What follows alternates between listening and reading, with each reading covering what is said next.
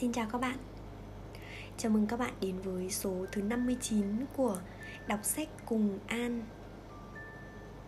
Hôm nay là một số hoàn toàn ngẫu hứng. Sau khi làm việc xong, tự dưng mình nổi hứng muốn ăn một cái gì đấy. Sau khi ăn xong thì lại cảm thấy no quá, chưa thể đi ngủ ngay được. Nhớ ra là lâu rồi không gặp các bạn Nên lại mở máy lên và gặp các bạn đây. Số gần đây nhất xuất hiện trên thông báo. Tản mạn đầu năm Không phải là một số mới. Có lẽ bạn nào đã nghe qua rồi thì sẽ cảm thấy lạ Bởi vì tại sao bây giờ lại tự dưng xuất hiện? Thì chia sẻ với các bạn thế này. Sau khi thu số ấy được một thời gian Khi mà nghe lại Tự dưng mình cảm thấy Ôi sao mà buồn cười quá. À, Nghe nó cứ trẻ con như thế nào ấy Thế là bảo là Thôi giấu đi giữ cho riêng mình vậy. Thế nhưng mà có một cái cơ duyên là cái số đấy thì lại là nối tiếp của một cái số trước đấy kể về câu chuyện uh, con ốc sen. Thì um, ở thời điểm đấy mình chưa biết được rằng là à mỗi một số thì có thể thu làm nhiều lần. Cho nên là ngày hôm đấy cứ cố gắng để đọc cho hết cái cuốn truyện đấy. Thế nhưng mà không kịp được. Đến 59 phút thì hệ thống tự động ngắt. Cho nên là ở cái số tàn mạn đầu năm đấy mình đã kể lại một chút về nội dung của cái phần bị cắt mất trong số trước. Gần đây thì có một bạn thính giả mới hỏi mình về cái phần đấy. Cho nên mình đã nghe lại thử và cảm thấy rằng là um, cũng đâu đến nỗi đâu nhỉ? Cho nên mình mới bấm publish lại và không ngờ là uh, lại hiện lên thứ tự tiếp theo. Um, đây là một chút giải thích để cho các bạn uh, nếu như mà cảm thấy thắc mắc vì sao uh, bây giờ mà mình đã có một số thu về tết nhé um, quay trở lại câu chuyện của ngày hôm nay. Ở số lần trước thì mình đã nêu cao một khẩu hiệu với các bạn là hãy yêu thương lấy bản thân mình. Thế nhưng mà chắc hẳn sẽ có rất nhiều bạn đặt câu hỏi ngược lại rằng thế nào thì là yêu thương bản thân mình? Mình cũng đã trải qua một hành trình rất dài để có thể trả lời được câu hỏi này. Với mình thì điều đầu tiên để biết được rằng là mình có yêu thương bản thân mình hay không, điều đầu tiên để bước một bước chân đầu tiên trên hành trình yêu thương bản thân, đấy chính là việc nhận ra và chấp nhận những điểm xấu của mình nghe thì có vẻ dễ dàng đấy nhưng để làm được điều này thì chắc chắn là không hề đơn giản chút nào. Trước đây thì trong những số mình cũng không nhớ là khoảng số thứ bao nhiêu nhưng mà mình có nhắc đến con monster ở bên trong mình. Và mình tin chắc rằng là ở bên trong mỗi người ai cũng sẽ có những con monster. Um, có thể là các bạn sẽ đặt một cái tên khác nhưng mà mình thì mình gọi cho nó là con monster bởi vì là um, nó sẽ tập hợp tất cả những cái sự xấu xí mình coi là sự xấu xí những cái tính mà mình mình muốn chối bỏ mình không muốn có nó. Mình cảm thấy rằng là à nếu mà mình có cái tính đấy thì nó không được um, tốt đẹp cho lắm. Cho nên là kiểu cứ muốn giấu nó đi và cảm thấy không tự tin về nó. Nhưng mà sau này khi mà tìm hiểu nhiều hơn thì mình biết rằng là Ừ, nó là một phần trong con người mình mà. Làm sao mà cứ giấu nó đi mãi được? Thì bắt đầu mình học cách chấp nhận nó rằng là à mình có cái tính xấu này này. Mình không chối bỏ nó mình chấp nhận nó và mình yêu thương cái phần đấy của mình. Um, trước đây mình có một người bạn. Mình luôn cảm thấy um, có một phần gì đấy tự ti với người bạn này bởi vì là uh, bạn ấy là người mà um, hay nghĩ cho người khác. Rất là tức là có một cái um, sự kiện một cái tình huống nào đấy thì ngay lập tức là bạn ấy uh, luôn luôn là nghĩ cho người khác trước. Thì mình thì không được như vậy. Mình luôn cảm thấy mình là một người khá là ích kỷ. Cho nên là đối với những người như thế thì mình luôn cảm thấy có một cái sự gì đấy nó sao cảm thấy mình nhỏ bé quá? Và một phần nào đấy thì mình cũng muốn chối bỏ cái sự ích kỷ này. Hoặc là um, lâu lâu thì mình cảm thấy mình khá là đanh đá. Thì cũng hay trách móc bản thân là um, ui sao mình lại đánh đá thế nhỉ? Hoặc là um, có những cái tình huống khi mà nghĩ lại thì cảm thấy uh, như thế thì mình hơi bị lấn lướt người khác. Thế là tự dưng cảm thấy um, cái phần đấy của mình nó xấu xí quá chỉ muốn giấu nhẹm nó đi thôi. Nhưng mà sau này thì mình chấp nhận cái phần đấy và những lúc mà mình bên trong tự chỉ trích tự ừ, cảm thấy xấu hổ với mình ấy thì ờ, mình cố gắng chậm lại và cố gắng ôm ấp mình một chút rằng là ừ, có sao đâu nhỉ? Lâu lâu cho mình xấu xí một chút xíu đâu có ai là hoàn hảo cả đâu.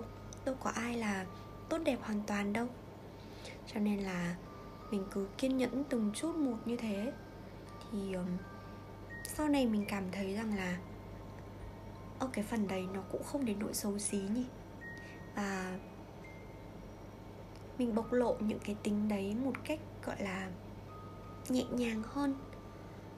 Bây giờ thì nó không thật sự là như là một con monster giống như mình miêu tả nữa. Tức là ngày xưa thì ờ, cảm giác là mình cứ kìm nén. Cho nên là đến khi mà giống như kiểu là một con thú lâu ngày bị sủng chuồng ấy, thì ờ, đến khi mà con monster đấy nó nó bị sổng chuồng ra thì cái biểu cảm của mình lúc đấy nó rất là kinh khủng. Giống như kiểu là khi mà giận dữ lên ấy, thì sẽ rất là kinh khủng sẽ có những cái lời nó rất là uh, không được hay cho lắm. Nhưng sau này thì khi mà bạn bắt đầu biết um, yêu thương bản thân mình hơn biết ôm ấp vuốt ve cho những cái cảm xúc nó không được um, uh, êm ả cho lắm thì mình cảm thấy là um, nó không còn là con monster nữa. Nó được xả ra nhẹ nhàng hơn. Và mình cũng cảm thấy những cái phần tính cách đấy nó không còn quá là xấu xí, không đến nỗi là mình muốn giấu nhẹm nó đi như trước nữa. Bởi vì ngược lại với những tính xấu đấy thì mình cũng sẽ có những tính tốt khác, bù đắp lại. Đương nhiên ai cũng sẽ phải như vậy, đúng không? Vậy thì ờ, để trả lời cho câu hỏi là như thế nào là yêu thương bản thân, với mình thì là như vậy bước đầu tiên của mình sẽ là chấp nhận những điểm xấu của mình.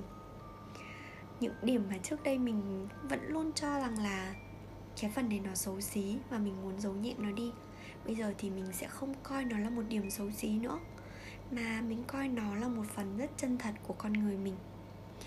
Uhm, có thể những cái lúc mà biểu hiện ra như vậy thì mình cảm thấy rằng là uhm, ừ có hơi một chút ừ, ngại ngùng đi chẳng hạn. Thì ờ, bằng cái cách là nhìn nhận, suy xét lại, lần sau mình sẽ biết cách để điều chỉnh. Nhưng cũng đâu phải lúc nào con người mình cũng phải thể hiện cái phần tốt đẹp ra, đúng không? Lâu lâu thì cũng phải xấu xí, ích kỷ một chút. Chứ đâu thể lúc nào cũng dĩ hòa vi quý và tốt đẹp được. Ừ, đấy là một phần chia sẻ của mình. Không biết là với các bạn cái hành trình yêu thương bản thân của các bạn như thế nào? Và bạn đã bắt đầu để yêu thương mình chưa? Đã bắt đầu để chấp nhận bản thân mình ở cả những cái phần tối chưa?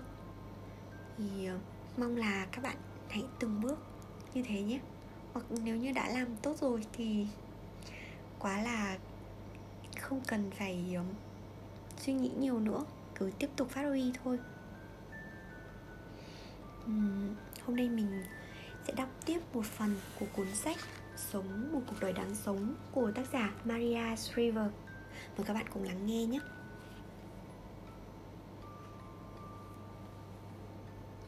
Sức mạnh của lắng nghe.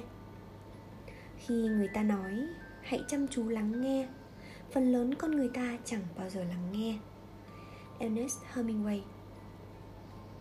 Ngày hôm nay là một ngày mới có lẽ tất cả chúng ta đều dừng lại một chút, hít một hơi thật sâu, rồi tiến lên phía trước với sự am hiểu tương tận rằng khoảnh khắc hiện tại này là tất cả những gì chúng ta có. Mới đây, trong tôi nảy ra nhiều câu hỏi mà không có câu trả lời về việc điều gì đang diễn ra trên đất nước chúng ta vậy. Tôi bèn quyết định dành hẳn ra một tuần lễ để lắng nghe. Lắng nghe bạn bè, lắng nghe người lạ lắng nghe chính tôi và tôi lắng nghe thật sự tôi lắng nghe một người bạn bị một kẻ cắt phăng mái tóc khi kẻ ấy đang giận dữ vì chẳng ai chịu hiểu những gì kẻ ấy phải trải qua trong thân phận một thanh niên da đen sống tại hợp Trung Quốc Hoa Kỳ. Bạn tôi kinh hãi vì những gì sôi sục bên dưới diện mạo ưa nhìn của cái kẻ mà anh ta tưởng là mình biết rõ. Tôi lắng nghe một người bạn khác nhỏ to về nỗi cô đơn, về mối băn khoăn lo lắng, áp lực và cưu mang một gia đình đông đúc gồm cả ông bà. Tôi không biết phải nghĩ thế nào.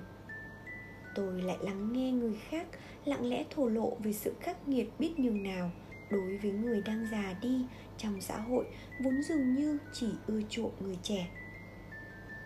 Tôi lắng nghe một người khác nhức móc về tình hình chính trị đất nước rồi khóc than cho tình trạng thiếu người lãnh đạo và triết lý lãnh đạo, cũng như về sự thờ ơ của mọi người.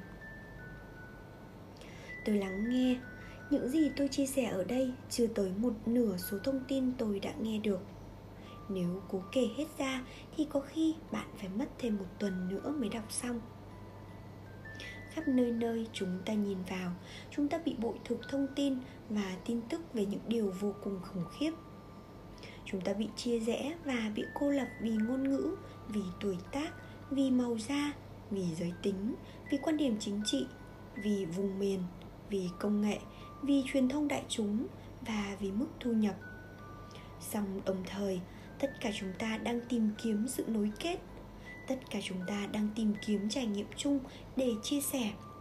Một viễn cảnh mà ai nấy đều nghe nhau nói. Tôi nghe bạn, tôi hiểu cô tôi cũng nghĩ như vậy. Chị không cô đơn đâu. Tự một mình tôi giác ngộ điều này là nhờ lắng nghe trong lúc tôi làm mẹ. Khi tôi làm báo, khi tôi làm việc với những phụ nữ và những gia đình đang phải vượt đương đầu với căn bệnh eczema.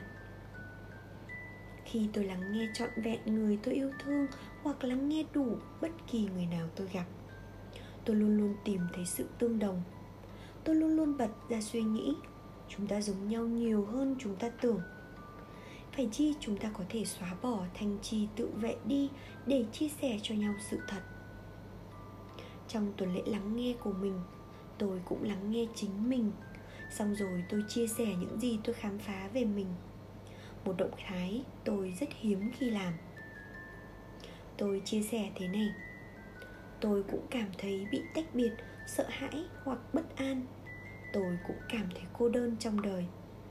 Tôi thừa hiểu rằng những gì tôi trải qua trong cuộc đời mình không giống chút nào so với những gì chàng trai da đen cắt tóc bạn tôi phải chịu, cũng chẳng giống với cuộc đời của bất kỳ người da đen nào khác. Tôi muốn và tôi cần nỗ lực để hiểu rõ hơn nữa về sự chia rẽ sâu sắc đó. Tôi hiểu rằng cuộc đời mình cũng chẳng giống cuộc đời của bất kỳ người da trắng, người latin hay người truyền giới nào tôi cần và tôi muốn hiểu thấu đáo hơn cuộc đời họ thực sự ra sao. Thực tế, cuộc đời tôi không giống như cuộc đời bất kỳ ai cả. Rồi sao ư? Rồi cuộc đời của bạn cũng chẳng giống cuộc đời của bất kỳ ai hết. Nhưng tôi tin rằng tất cả chúng ta cùng chia sẻ một điều. Đó là khát khao được thấu hiểu, được nhìn nhận, được coi là quan trọng và được thuộc về còn khái niệm chính mình. Đó không tính đến việc chúng ta thuộc về gia đình nào, tôn giáo nào, chủng tộc nào hay tổ chức nào. Cũng không liên quan đến việc ta cưới ai. Tất cả chúng ta cùng chia sẻ trải nghiệm chung của loài người. Tất cả chúng ta đều muốn ai đó lắng nghe mình, lắng nghe thật chăm chú chúng ta là ai, chúng ta cảm thấy gì và chúng ta sợ hãi điều gì. Tôi biết thật khó dừng lại để lắng động để im lặng và để lắng nghe thật sự trong cuộc sống thường ngày.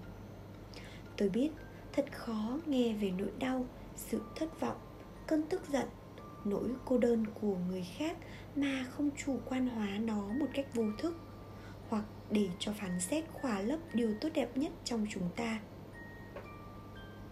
Nhưng khi ta lắng nghe thật sâu, ta nhận ra rằng trong khi những trải nghiệm của chúng ta hoàn toàn khác nhau thì hóa ra trái tim và niềm khao khát của chúng ta lại không? Trên trên sân khấu lớn hơn cũng vậy. Ở thời đại này vào khoảnh khắc này, tôi tin chắc tất cả chúng ta đều muốn những nhà lãnh đạo đưa chúng ta xích lại gần nhau, không chỉ bằng lời nói mà bằng trải nghiệm và hành động. Chúng ta muốn những nhà lãnh đạo lắng nghe, đủ dũng khí để chia sẻ chính họ với chúng ta để chúng ta cảm nhận được lòng nhân đạo của chính họ, thấu hiểu được cuộc đấu tranh và nỗi sợ hãi của họ. Đó là khởi đầu cho sự gắn kết và tin cậy. Ở thời đại này, trên đất nước chúng ta và trên thế giới của chúng ta, những gì chúng ta muốn và cần là những nhà lãnh đạo kêu gọi chúng ta đóng góp, tận dụng được tiềm lực cá nhân của mỗi người. Bởi vì chúng ta có thể làm được điều đó mỗi người chúng ta đều có thể tiến lên phía trước và trao đi điều tốt đẹp nhất của mình cho thế giới, thể hiện trong gia đình, trong trường học, trong cộng đồng của mình. Hãy tưởng tượng một cách khác, hãy tưởng tượng xem chúng ta đã dốc lòng lắng nghe bằng khối óc không thành kiến và trái tim rộng lượng để tìm ra sợi chỉ chung hay chưa. Hãy tưởng tượng đi, chúng ta chỉ mới bắt đầu nghe vài câu trả lời những câu trả lời không xuất phát từ bục diễn thuyết hay từ máy tính, mà là những câu trả lời đến từ ngay bên trong nội tâm của chúng ta. Hãy lắng nghe. Xin hãy cho con luôn có những người bạn tốt ở xung quanh mình, và rồi chúng con sẽ gây ảnh hưởng lẫn nhau, khích lệ nhau, truyền cảm hứng cho nhau để cùng nhau trở nên tốt nhất có thể. Con nguyện cầu cho các bạn con sẽ nói sự thật từ tình yêu thương dành cho con, tư vấn cho con, khuyên ngủ, khuyên nhủ con khi con cần và hỗ trợ con trong giờ phút gian khó. Hãy giúp con trở thành người bạn giống như vậy đối với họ.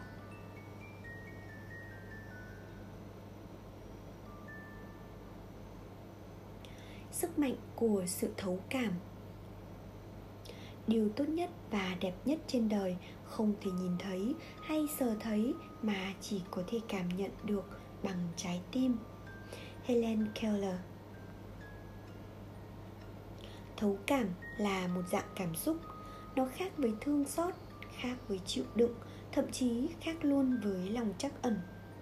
Thấu cảm là khả năng chia sẻ cảm xúc của người khác, khả năng hiểu trải nghiệm của người khác. Nói ngắn gọn khả năng đặt mình vào vị trí của người khác. Điều này khó lắm. Tôi còn nhớ cách đây nhiều năm, tôi đang cùng con trai thứ đi tới một trung tâm mua sắm. Vừa đến cửa ra vào thì chúng tôi trông thấy một bà thầy bói với giá 5 đô la một lần xem. Bà ấy sẽ nói cho bạn biết bạn là ai và cuộc đời bạn có thể sẽ ra sao bằng cách đọc bã cà phê dưới đáy tách của bạn tôi là người hay bị dụ vì những thứ đại loại như vậy. Thế là hai mẹ con tôi ghé vào. Con trai tôi ngồi xuống, nhúng chiếc tách bà đưa cho nó vào một cái tô của bà. Xong rồi đem dốc ngược cái tách đó lên một cái mâm để lộ ra bã cà phê. Nó chờ đợi. Bà nhìn vào hình thù đống bã cà phê, sau đó nhìn thằng bé rồi bà thốt lên. Chào cháu là người thấu cảm cháu biết điều đó có nghĩa là gì không? Nó đáp dạ cháu biết. Bà nói, điều này có nghĩa là cháu có khả năng hiểu về cuộc sống của người khác. Tôi kinh ngạc, bởi vì đúng, con tôi là như vậy thật. Bà bảo nó, cháu có ý định sẽ giúp đỡ mọi người và chữa lành cho mọi người trên thế giới bằng sự thấu cảm của cháu nó cười tuê tuét. Tôi nhớ rõ con tôi đã tự hào biết bao khi được bảo là mình có phẩm chất đó. Một số người trong chúng ta như con trai tôi vốn sinh ra đã biết thấu cảm. Những người khác trong chúng ta học thấu cảm từ cha mẹ, từ con cái, từ thầy cô giáo hoặc từ những người kiên nhẫn, yêu thương chúng ta gặp trong đời. Tin tốt là chúng ta, ai cũng có thể trau dồi, rèn luyện sự thấu cảm mà thế giới của chúng ta bây giờ cần nó hơn bao giờ hết. Tôi tin rằng tuyệt đại đa số mọi người là người tốt và muốn sống trong một thế giới tràn đầy yêu thương và lòng chắc ẩn hơn. Con đường tới thế giới tốt lành như vậy bắt đầu bằng sự thấu cảm, bởi vì chúng ta ngày nay đa dạng bao giờ hết. Và toàn cầu hóa hơn bao giờ hết. Cho nên sự thấu cảm được cần đến hơn bao giờ hết. Nhưng tôi biết có nhiều người đinh ninh rằng viễn cảnh đó là không tưởng. Chẳng bao giờ đạt tới được. Họ liệt kê với tôi về trạng thái tâm lý quá khích, tao thù mày. Về lòng dạ quỷ ám của những kẻ không giống như chúng ta tất cả những thứ buồn lòng, hại não đó sẽ liên tục áp đảo, lấn át bất kỳ cảm xúc nào mà chúng ta và những người đồng chí hướng có thể có chung với nhau. Tôi kịch liệt phản đối kiểu suy nghĩ đó. Tôi tin rằng chúng ta có thể bắt đầu kiến tạo một thế giới hòa bình, quan tâm, chăm sóc, cảm thông lẫn nhau hơn bằng việc thấu hiểu hoàn toàn hoàn cảnh của người khác bằng sự đề cao tất cả mọi khác biệt trong chúng ta và bằng cách thừa nhận người khác không nhất thiết phải là phải trông giống như hoặc phải giống chính xác như chúng ta thì mới được công nhận giá trị. Tôi phát hiện ra phụng sự là một trong những đường hướng tốt nhất để hiểu những người có cuộc sống khác hẳn với cuộc sống của tôi. Thông qua sứ mệnh của tôi với những người mắc bệnh Alzheimer thông qua công việc thiện nguyện cùng với Special Olympics và Best Buddies và cả những cơ hội tôi phục vụ trong giáo hội. Tôi cảm thấy mãn nguyện, đủ đầy, tôi cảm thấy mình gắn kết và tôi cảm thấy mình hiểu người khác theo cách mà nếu không phục vụ tôi sẽ không thể nào hiểu được tôi khám phá ra rằng khi có ai đó thấu cảm với tôi và những biến cố trong cuộc sống của tôi thì điều đó làm tôi mềm lòng, khích lệ tôi trao món quà tương tự cho người khác. Rồi những người đó lại tiếp tục được động viên giống như tôi. Rồi cứ thế cứ thế mà tiếp diễn. Cho nên ngày hôm nay, hãy nghĩ về thời khắc bạn cảm thấy ai đó thấu cảm với bạn và biết món quà ngự trị bên trong đó sẽ lại được đem trao cho người khác. Hãy cho con món quà thấu cảm và hiểu trải nghiệm cuộc sống của người khác. Hãy giúp cho con lắng nghe những trải nghiệm đó mà không phán xét. Xin hãy làm mềm trái tim con để con cảm nhận được trái tim của người khác.